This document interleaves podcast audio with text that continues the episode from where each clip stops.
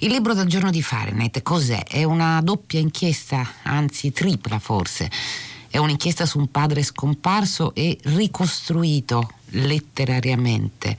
È un'inchiesta sull'epoca in cui quel padre è stato ragazzo, sono gli anni 70, gli anni certo degli attentati, dei gruppi armati, delle utopie, ma anche gli anni che sono stati, come dirà uno dei personaggi del libro, cancellati per ricordare soltanto gli assassini. E infine ho un'inchiesta sul luogo che chiamiamo casa, dovunque siamo, chiunque siamo, qualunque cosa sappiamo. Il libro esce per Bonpiani, si chiama Città sommersa, lo ha scritto nei nostri studi di Torino. Marta Barone, buon pomeriggio, benvenuta. Buonasera, grazie.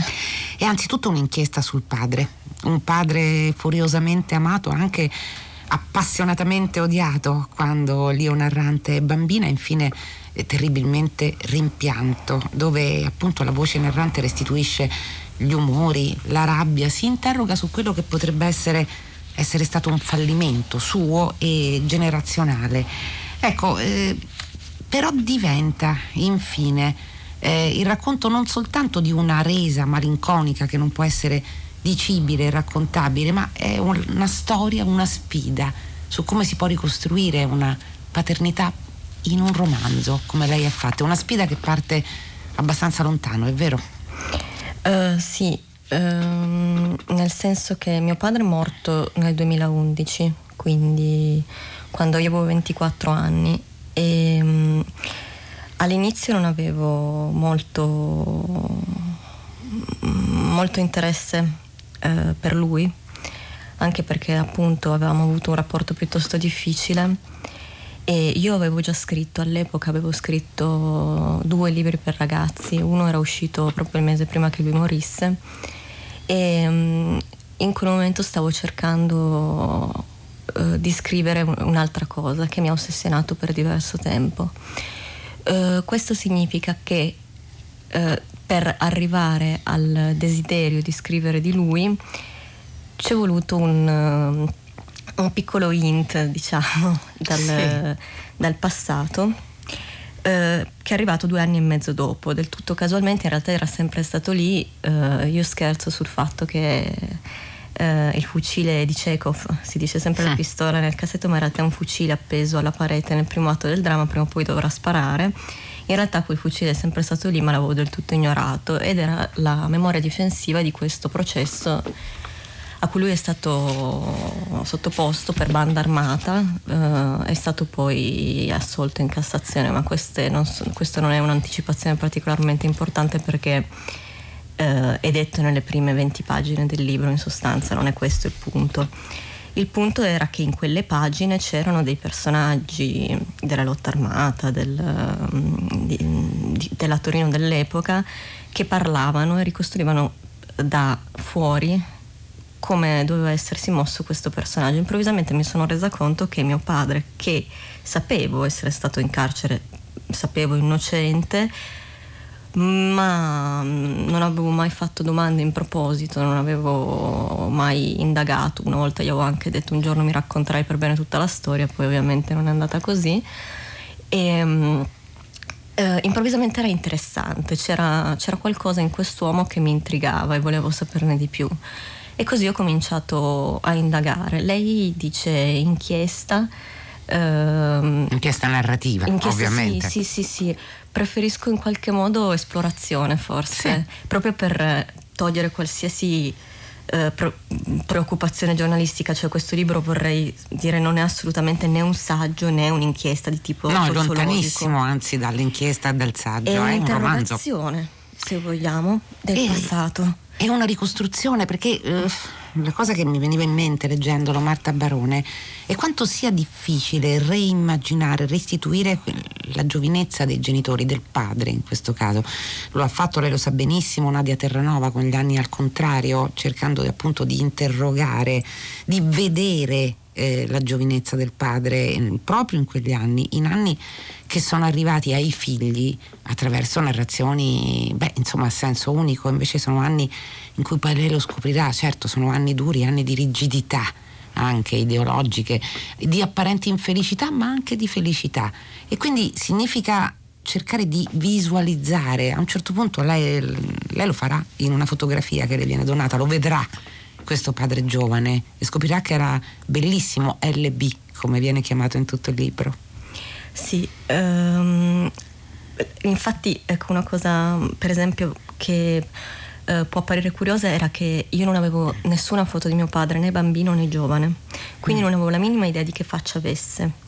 E questo uh, all'inizio della, sto- della, narrazione in cui io indago, eh, comincio a chiedere alla sua prima moglie, a tutta una serie di persone che poi sono venute dopo, um, dovevo crearlo nella mia testa e non ci riuscivo. E parte del libro è anche questa continua cercare di, di, di, creare un pensiero, di creare una faccia, di creare un sentimento, un sentire dentro il proprio corpo una determinata cosa, anche solo una sensazione fisica, che come dico è una cosa che è impossibile, um, letteralmente impossibile immaginare per gli altri, chiunque essi siano, non in particolare un genitore. Quando poi mi sono arrivate le foto di infanzia e di giovinezza, finalmente ho potuto restituirgli un viso e questo è stato molto importante dal punto di vista umano ed è stato molto importante dal punto di vista letterario, perché questo ragazzo che domina la scena eh, ha improvvisamente preso uno spazio più palpabile, sì. meno, meno, vago. Una delle parole che uso di più probabilmente in questo libro è vago ed è anche una sofferenza, queste le, le continue lacune che ci sono nella sua storia.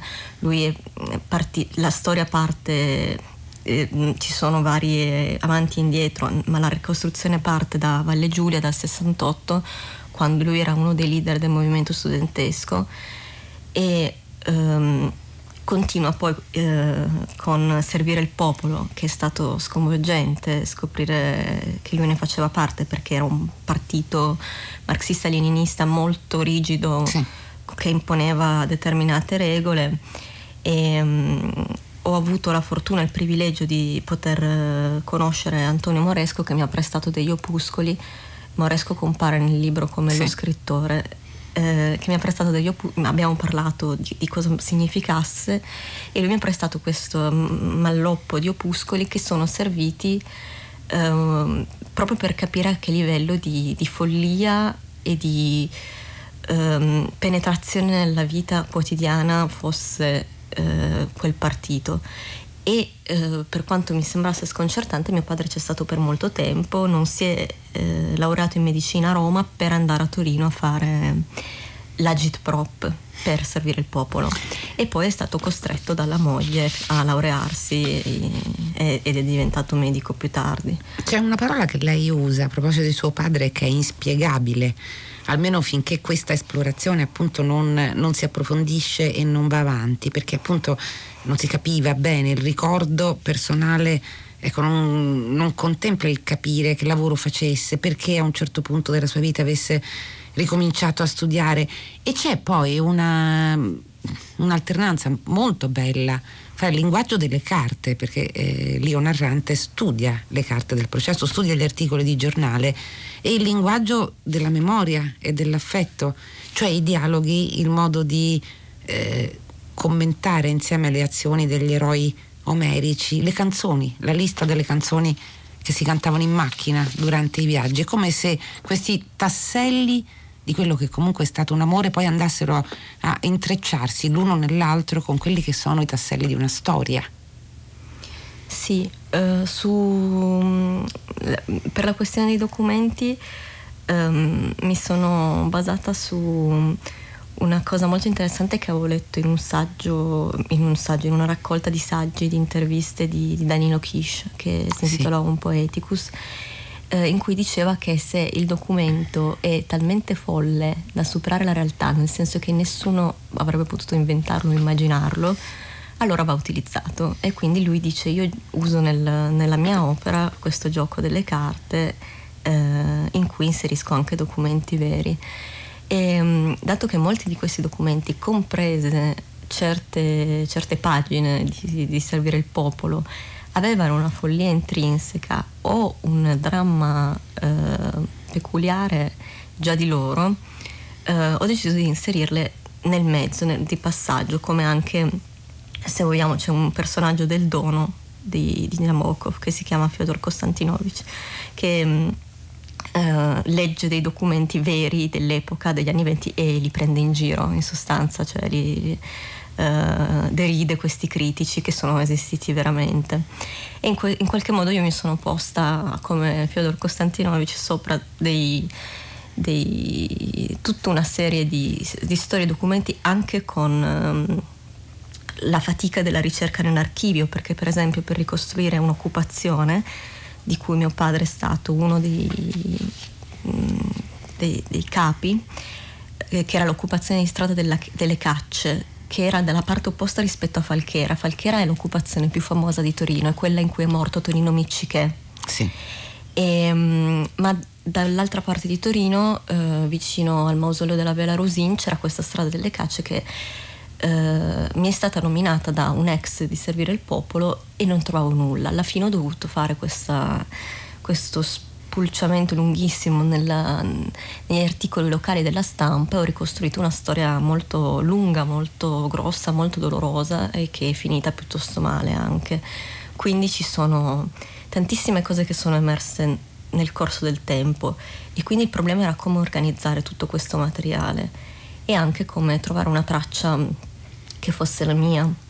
Quindi in un certo senso eh, ci sono queste due trame, tra virgolette, che sono la mia ricostruzione, quindi la storia di mio padre, e in sottofondo come cambia il mio personaggio, perché c'è un distacco tra narratore e autore.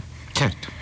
E come cambia il mio personaggio dall'inizio di questa ricerca, un personaggio molto arrogante, molto convinto di sé come tutte le persone giovani, come deve essere stato anche mio padre, dico a un certo punto, e che deve mettere in discussione tutta una serie di cose, soprattutto riguardo a, proprio all'uomo che era stato prima di diventare mio padre, mio padre.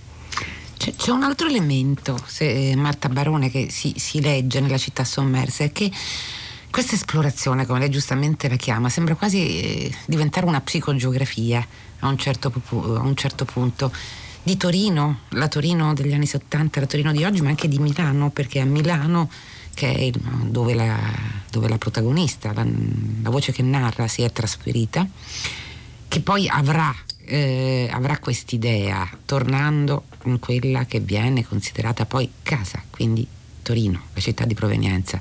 È come se il paesaggio fosse tutt'altro che secondario in questa narrazione. È così? Non lo so, eh, questa è una cosa a cui non, non ho mai pensato, ma sto leggendo eh, in varie recensioni. È molto interessante perché molto spesso le, i lettori trovano qualcosa che, a cui tu non avevi pensato in maniera lucida, non so come spiegarmi. Sì. C'è, eh, c'è, una forte organizzazione de- dentro questo libro, ma a volte alcune cose sono emerse senza che me ne accorgessi e anche perché non, non, l'ho più riletto dopo le bozze perché non ce la facevo più. E, e, in effetti c'erano tutte queste letture. A parte molto interessanti tutte le, diversi, le diverse interpretazioni del finale che erano tutte ugualmente veritiere in qualche modo verosimili.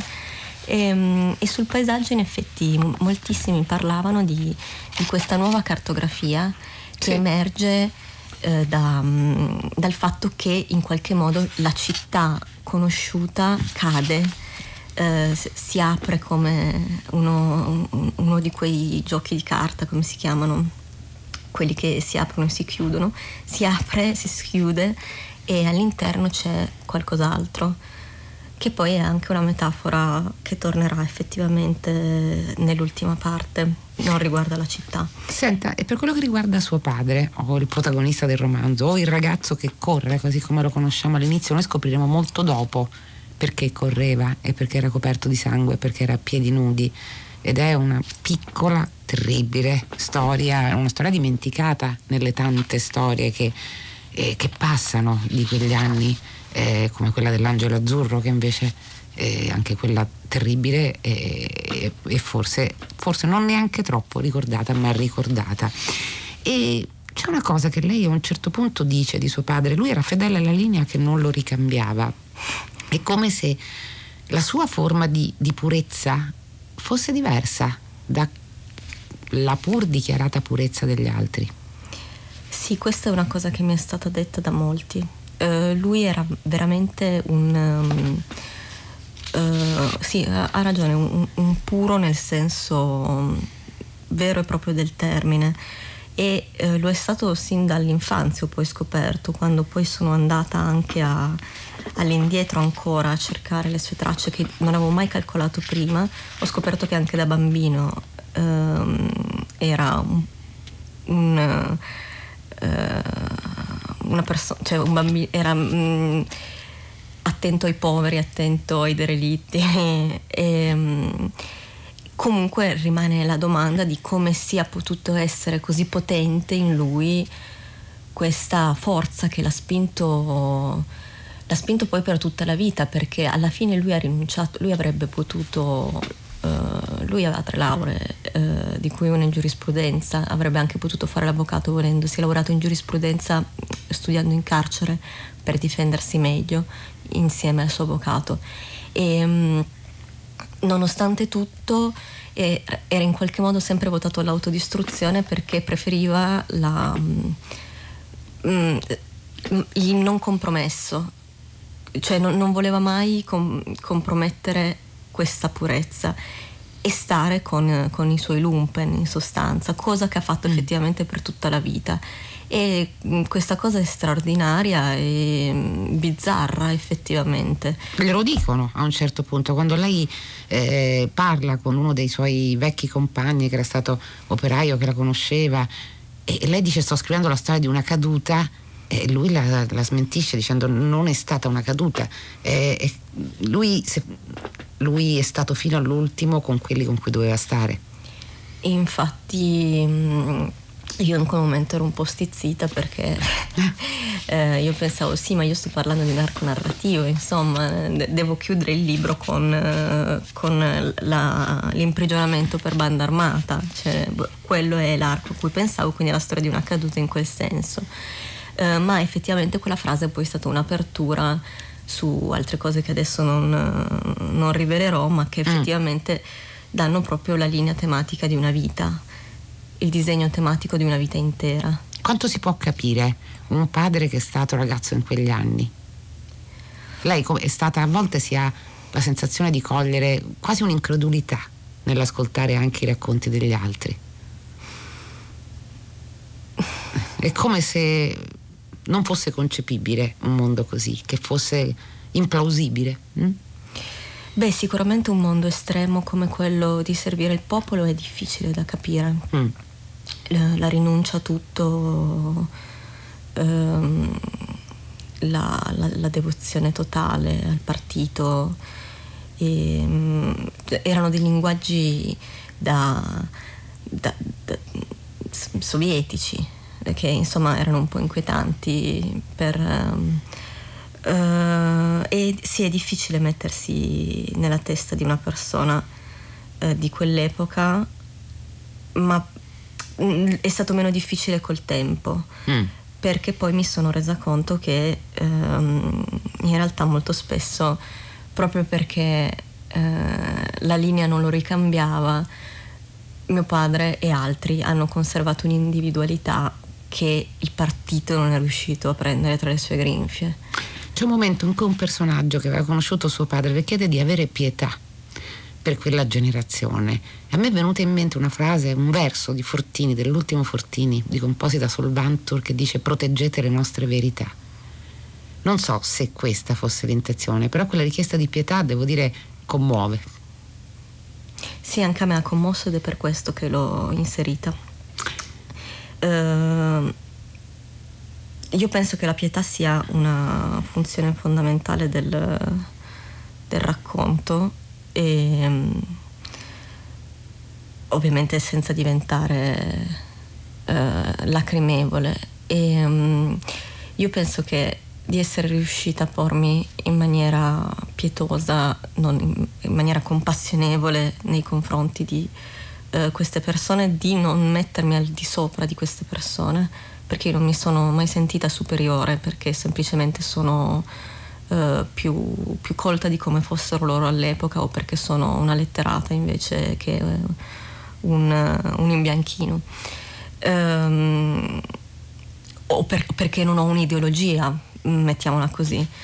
Eh, però quello, appunto, la mia speranza è che eh, risulti anche che non, c'è, non è un libro ehm, impostato sul perdono. No, non è, mm, eh, io non, non, perdono mio padre per, per tutta una serie di, di, sciocchezze che ha fatto con me, lo, lo capisco meglio adesso. Posso... Lo restituisce, se questa è l'idea. Quando io ho parlato di restituzione letteraria, perché è un libro potentemente letterario, cioè non è un libro sul lutto, non è un libro sulla nostalgia, è proprio una, quasi un offertorio a, a, tutto quello che non c'era stato e, e qui c'è alla fine Marta Barone. Grazie, eh, grazie. città sommersa. Eh, romanzo è uscito per Bonpiani Marta Barone lo ha scritto libro del giorno di Fahrenheit ancora grazie per essere stata con noi. Grazie mille buonasera. Fahrenheit si chiude si chiude ovviamente con i saluti della redazione la quale redazione risponde ai nomi di Giosuè Calacciura, Michele De Mieri, Laura Marinelli, Clementina Palladini, Daniela Pirasto, Laura Zanacchi, Benedetta Annibali in regia, Susanna Tartaro che cura il programma, Manuel Francisci alla console. Ci avete mandato talmente tanti messaggi sulle librerie che chiudono che ci stiamo riflettendo, vediamo come riusciremo a riprendere questo tema nella giornata di domani. La linea sta andando a Luca Damiani per 6 gradi. Fahrenheit torna domani alle 15 su Radio 3 e fino a quel momento, come sempre, felice serata a tutti da Loredana Lipperini.